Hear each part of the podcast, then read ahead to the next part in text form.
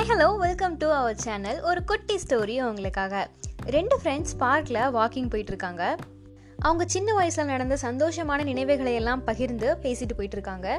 அப்போது ஒரு ஃப்ரெண்டு வந்து இன்னொரு ஃப்ரெண்ட் கிட்ட கேட்குறாரு இந்த உலகத்திலேயே ஒரு முட்டாளான குழந்தைய நீ பார்த்துருக்கியா? அப்படின்னு கேட்குறாரு முட்டாள் குழந்தையா? இல்லையே நான் பார்த்ததில்லையே அப்படின்னு இந்த ஃப்ரெண்ட் பதில் சொல்கிறாரு அந்த முட்டாள் குழந்தை யாருன்னு அவன் இன்னைக்கு உனக்கு காட்டுறேன் அப்படின்னு சொல்லிட்டு அங்கே பார்க்கில் விளையாடிட்டு இருந்த ஒரு பையனை வந்து கூப்பிடுறாரு. அந்த பையனும் அவர் கூப்பிட்டு உடனே ஓடி வரான் அந்த பையன் வந்து அவர் பக்கத்தில் நின்னதுக்கப்புறமா இவர் என்ன பண்ணுறாரு அப்படின்னா அவர் ரெண்டு கையையும் வந்து அந்த பையனை நோக்கி நீட்டிக்கிட்டு ஒரு கையில் வந்து டூ ருபி காயினையும் ஒரு கையில் வந்து ஃபைவ் ருபி காயினையும் வந்து காட்டி இதில் உனக்கு எது வேணுமோ எடுத்துக்கோ அப்படின்னு சொல்கிறாரு அவர் இப்படி சொன்ன உடனேயும் அந்த பையன் வந்து ஃபேஸ்ஃபுல்லாக ரொம்ப சந்தோஷம் ரொம்ப சந்தோஷத்தோட டூ ருபி காயினை எடுத்துட்டு ஃபாஸ்ட்டாக ஓடிடுறான். அப்போ இவர் சிரிச்சுக்கிட்டே அந்த ஃப்ரெண்டு கிட்ட சொல்கிறாரு அறிவுள்ள குழந்தையா இருந்தால் நான் டூ ருபி காயின் வேணுமா? ஃபைவ் ருபி காயின் வேணுமான்னு கேட்கும்போது ஃபைவ் ருபி காயினை தான் எடுத்திருக்கோம். ஆனால் இது வந்து ஒரு முட்டாள் குழந்தை அதனால தான் டூ ருபி காயின் எடுத்துகிட்டு ஓடிட்டான்.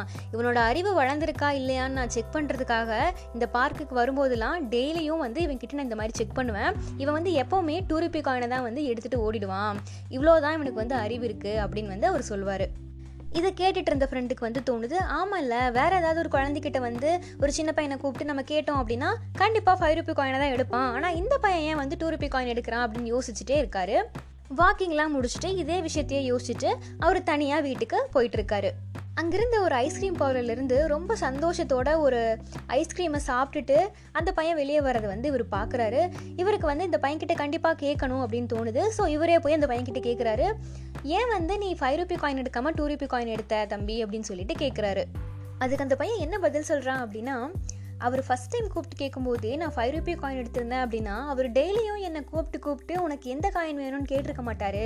நான் வந்து டூ ருபி காயின் எடுத்ததுனால தான் அவர் டெய்லியும் வந்து என்னை கூப்பிட்டு கூப்பிட்டு கொடுக்குறாரு. அதனால தான் வந்து நான் டெய்லியும் ஐஸ்கிரீம் சாப்பிட முடியுதுன்னு ரொம்ப சந்தோஷத்தோடு வந்து அவன் பதில் சொல்கிறான் இந்த ஸ்டோரியிலேருந்து நம்ம என்ன தெரிஞ்சுக்கலாம் அப்படின்னா எப்போ நம்ம மற்றவங்கள முட்டாளன்னு நினச்சிட்டு இருக்கோமோ அப்போ தான் நம்மளை நம்மளே முட்டாளாக்கிக்கிறோம் அப்படின்றது நல்லா தெரியுது.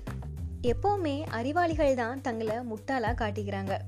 இந்த மாதிரி இன்ட்ரெஸ்டிங்கான ஸ்டோரிஸ் நீங்கள் டெய்லியும் கேட்கணும் அப்படின்னா நம்ம சேனலை மறக்காமல் சப்ஸ்கிரைப் பண்ணிடுங்க லைக் பண்ணுங்கள் தென் உங்கள் வேல்யூபிளான கமெண்ட்ஸையும் லீவ் பண்ணுங்கள்